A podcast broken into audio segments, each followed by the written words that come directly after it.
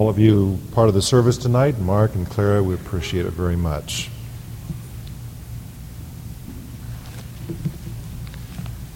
I'm not sure that we like to believe what we've just sung.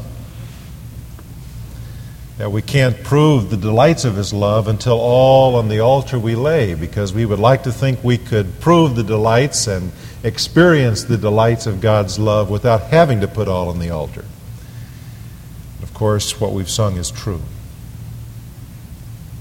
Just want to say how much I appreciate looking out here almost every Sunday night and seeing a line of our single adults who are in the service. I, that blesses me.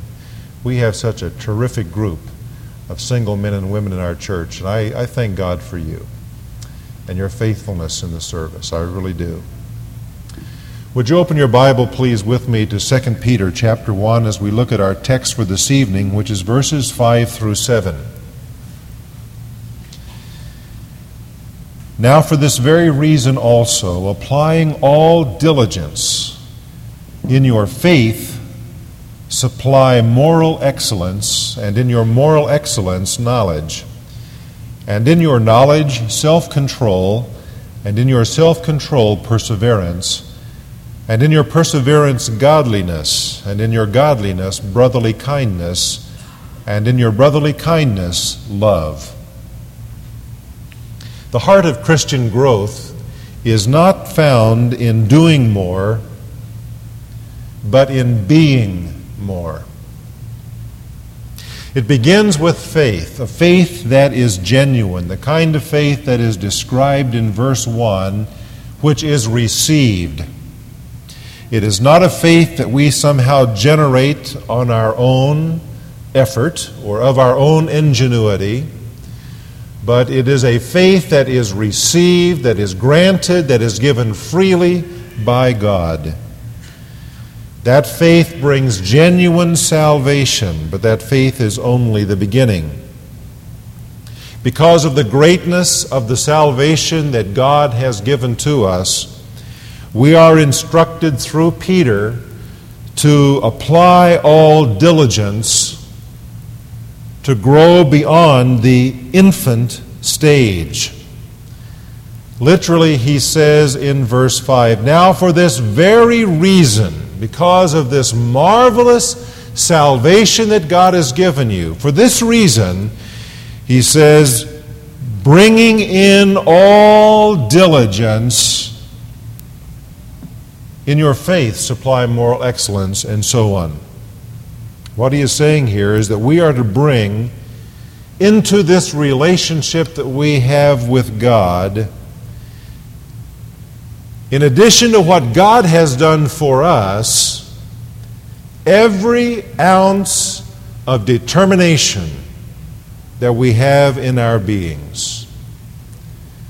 We are to muster diligence within so that we may grow beyond the infancy stage of salvation. We begin as God gives us faith and we trust in the Savior. And we share a like precious faith, a faith of the same kind as others who are genuine believers. But that's only the beginning. After we have received that gift, we are to dig down within ourselves and fulfill our responsibility to apply diligence to grow. That concept is largely lost in contemporary Christianity. The fact that we have a responsibility to God and we are ordered by God to be diligent about our Christian growth. It's more of a laissez faire attitude that is prominent today. Just kind of let it all hang out and just let it happen. But God says that we are to apply diligence, that we are to be earnest and serious about our growth as Christians. We're to make every effort to be zealous about this matter of going on beyond the initial faith to becoming mature in our walk with God. And that does require effort. Michelangelo once showed a friend of his an unfinished piece of sculpture in his studio. Sometime later, the man visited him again and was surprised to see that very little progress had been made on the sculpture. And he even remarked to the master regarding that. And so the, the great artist showed him how he had rounded out a limb here and smoothed a roughness there and put in a touch of expression somewhere else. And his friend said, But, but sir, these are but trifles. Yes, replied Michelangelo, but trifles go to make up perfection, and perfection is no trifle. We're going to talk tonight about the importance of being diligent to add to our faith some things. These are not trifles that we're talking about. They come together to bring us to a point of perfection or maturity. We are to be diligent, it says, to supply in the NASV. To supply, to add to the, the basics to further provide more than expected, more than it is demanded. We are to lavishly and generously supply something out of our faith. The picture that is seen here seems to be of, uh, of something that, that grows out of something else. It reminds me of the telescope that I wanted when I was a little boy. Now, it, it was a telescope that was at a circus, so you know it was of the finest quality. It was about that long. But the neat thing about this telescope is that when you pulled on it, it got longer. Do you remember that kind of a telescope? Now, when I bought the telescope, it seemed this long, but there was more that was added to it as you pulled it out. And that's the picture that Peter has here. He says, Here's your faith. But now, out of that faith, you're to provide for some other things. As I was thinking about this, the, the picture of a computer came to mind too. I'm about as close to computer illiterate as one can be and still use the things. uh, they fascinate me, though. When I turn on my computer in the morning, it reminds me of how much I have to learn and uh, shows me a directory. And I pick the program that I want. And on the computer, I most often use WordPerfect 5.0 at this present time. And so uh, I choose WordPerfect 5.0, and it takes me to that program. And then a menu comes up, and there are some subdirectories. And and I pick which one of those I want, and, and that brings me to that subdirectory, and then it shows me a list of the files that are in that subdirectory of that program that are in that one computer, and I pick that uh, file that I want, and then once I get to that file, I perhaps look for the page within that file that I want, that's within that subdirectory, within that program, within the directory of the computer. Now, those of you familiar with computers know that you just have the one computer, but within that computer are tremendous divisions, and you can go down and down and down into these, these things and pull out what you want. Peter says, Here's your faith. Now, in that faith, provide for all of these other things that are really built into it, that are a part of it. Go on to experience them, he says, and be diligent about it. Lavishly provide out of your basic faith these qualities, and then he lists them for us. He says, supply moral excellence. Out of your faith, that basic gift of God, out of that now provide for moral excellence. The word here is the same word used back in verse 3 of God, where He calls us by His own glory and excellence. When we are told to add this to our character, it means that we are to add virtue and moral energy to our lives.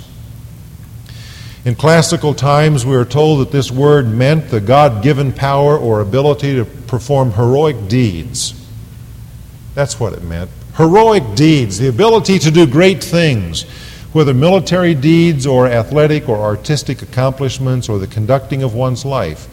The basic meaning of the word indicated the quality by which one stands out as being excellent. Having been on the golf course a few times, and having walked over more of the golf courses I've been on than most people ever see, it was a thrill to me to go out to the open and to see some people who really know how to play the game. You don't have to wonder why those people are up on the green and not yourself. Because they stand out as excellent. I mean, when they're just standing there looking at the ball, they're excellent. and they hold that club up and they, you know, they get around and you know they know what they're doing. And when they stand over that ball and they grip that club and they make that simple little movement and it hops out of the rough and it goes out there and then gets onto the green and into that cup, as I saw one of Scott Simpson's do, you know that guy is excellent. Now he says, to your faith Provide the quality so that you stand out morally from the crowd. You're not just one of the group, but you stand out. There's an excellence about your virtue. He's talking here about an energy, a courage to stand up for what is right in the sight of God to make no compromise with sin.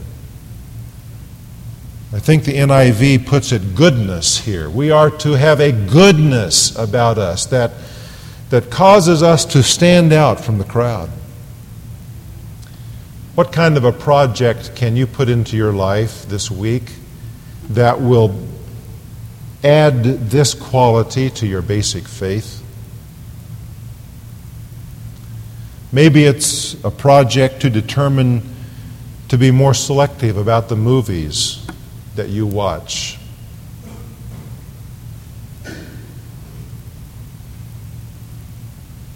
The television programs that you view. We need to be diligent about this matter of being moral and of being excellent in our morality and of standing out from the crowd, being different. Not because we want to boast in ourselves, but because we want to please the Savior and be fruitful. We'll talk about that next week, how important that is. Then he says to add to our moral excellence knowledge. Faith and moral excellence grow on the knowledge of God's promises and what God wants. It's like a fuel. When we grow in the knowledge of the Word of God, and I don't mean just merely intellectually, but I mean allowing the Word of God to come down into our hearts so that we grow spiritually as well as intellectually. So that the Holy Spirit is in charge in our lives. When we grow in the grace and the knowledge of Jesus Christ in this way, when we focus on the Word of God, that just provides fuel for the moral excellence and the faith that have come before us. What project might you put into place in your life this week that would focus on the knowledge of the Word of God? Would it be to find a book that you this summer are going to read your way through every day?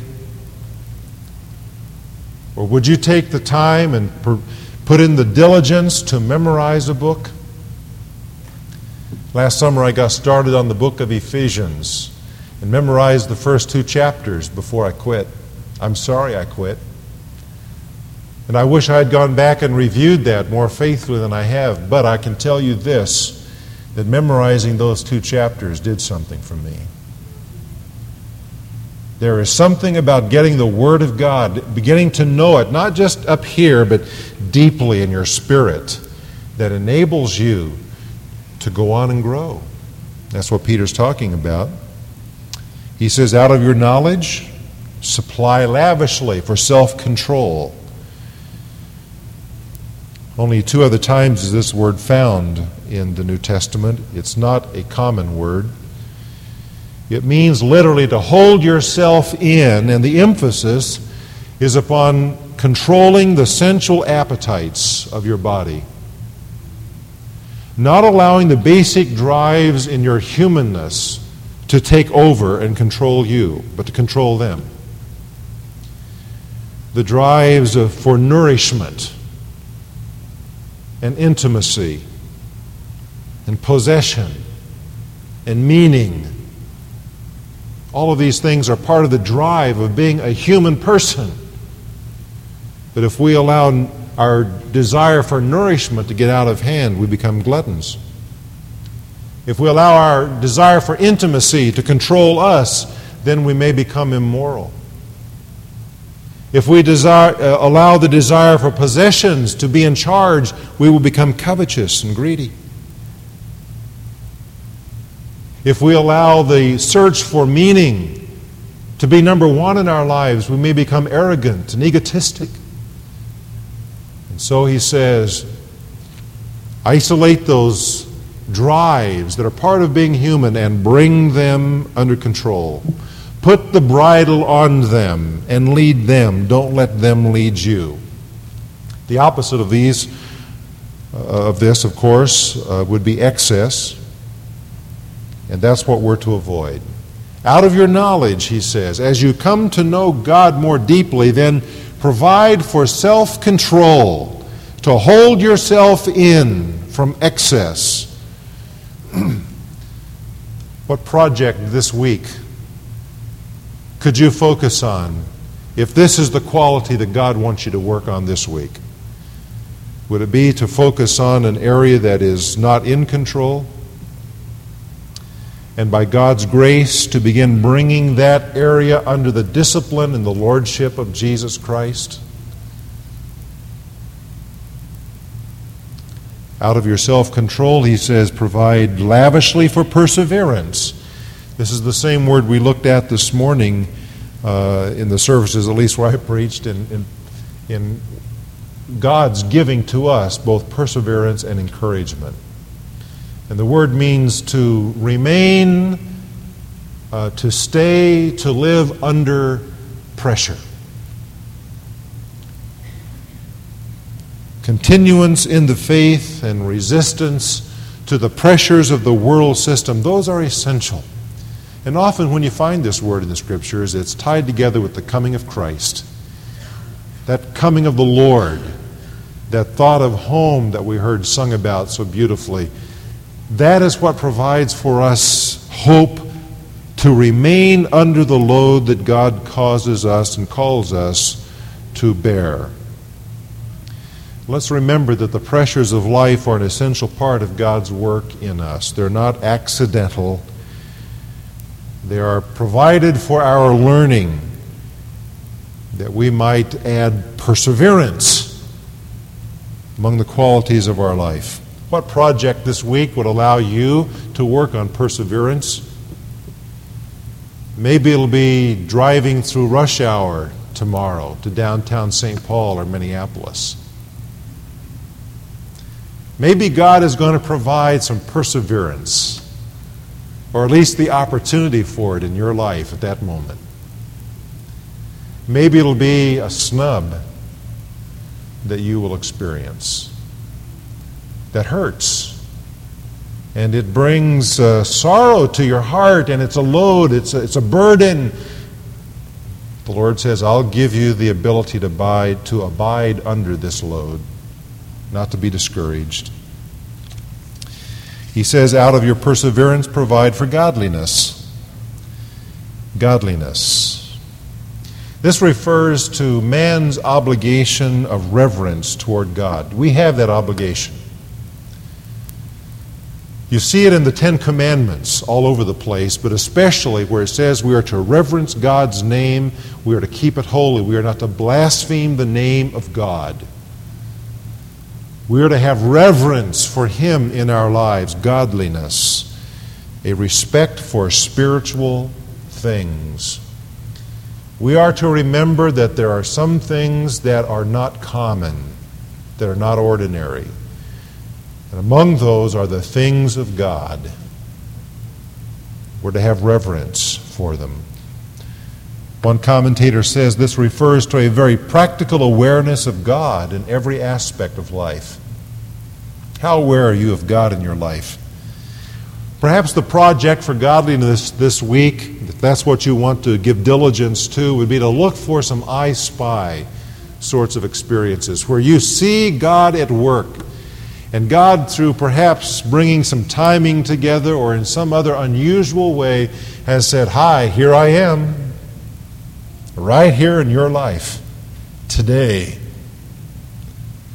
And you see Him. You don't just let it pass as coincidence. You're determined this week to be looking for God as He's working in your circumstances and in your life and in that way being reverent, reverential of Him. Perhaps it would be viewing the news this week with a particular perspective of finding God at work in the world. And you read about what is happening in Russia, or you hear about what is happening in the Philippines or in some other nation and you, be, you think, you purpose in your heart, you give diligence to say to yourself, now, how is God perhaps at work in this? You see, that brings God into focus in our lives. It's godliness. And out of your godliness, he says, provide for brotherly kindness. This is that word that you know well, Philadelphia. It refers to a fervent, practical care for others, a warmth of affection that comes from being in a family. Uh, you will notice that suddenly we've turned a corner here in these qualities. Up to this point, they've been all inward, but in the last two, we suddenly turn outward. Brotherly kindness does that. How might you show brotherly kindness this week? Give diligence in your life to add brotherly kindness to the qualities in your character? Would it be perhaps to send a note to a shut in friend? Or maybe even better, to stop by and see that person and to show kindness out of the sense of being a brother or a sister to this person. You're in the family together. And then he concludes by saying, And in your brotherly kindness, lavishly provide for love and here's the word agape that self sacrificing action that we take on behalf of others, God's kind of love. It flows from God, who is love. This love desires the highest good for the other, just like God does. A project for this one, if you want to focus on it, if you would dare to, to start with love this week, a project would perhaps be to find a way of doing good to someone that you naturally find annoying. Now, granted, there are so few people like that in your life that you'll have to think a while. But when you have gone far enough into your personnel file to find somebody that there just isn't this natural bond with, how can you do good for that person? You see, that goes beyond brotherly kindness because there aren't those kinds of affections there. This says that person is a sorry rascal. But I will nonetheless do this in Jesus' name for that person. Love. Notice that in this list of qualities, we begin with faith. That's the beginning, and then we extend it all the way out here to love. Faith is the root. And all the way out here at the end is the real fruit of love, the loveliest of blossoms, which provides a fragrance that is noticeable and pleasurable in this world. Have you ever walked out in a pig lot on a hot summer day? Well, if you have, you remember the experience. There is an odor about a pig lot that is unforgettable. It's unforgettable for one thing because it hangs on your clothes wherever you go, but it's unforgettable because it's written on the sensory nerves in your brain.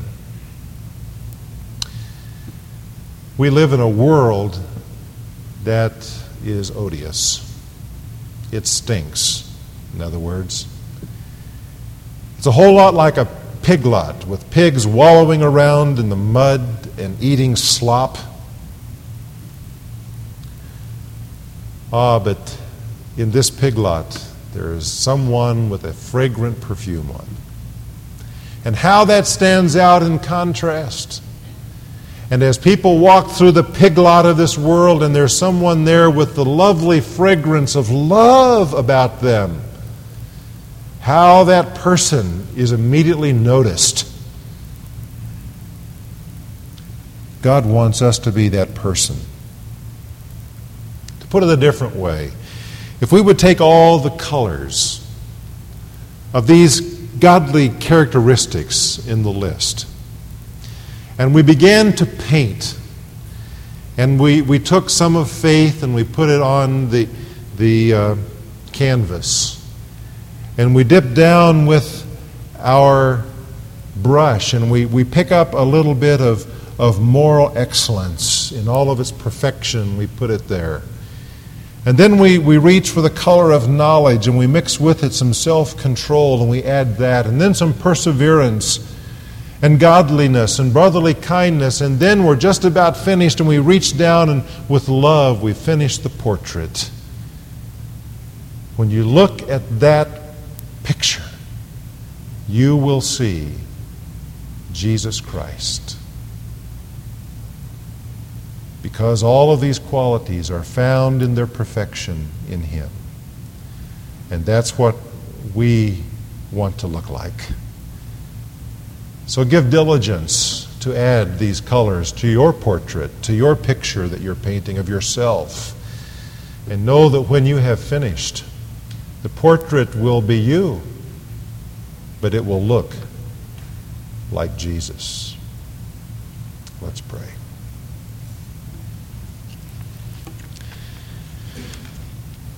Father, thank you for giving us this pattern for growth. As we see these characteristics and qualities in all of their beauty, we, we sense, I'm sure all of us, that we have a long, long way to go.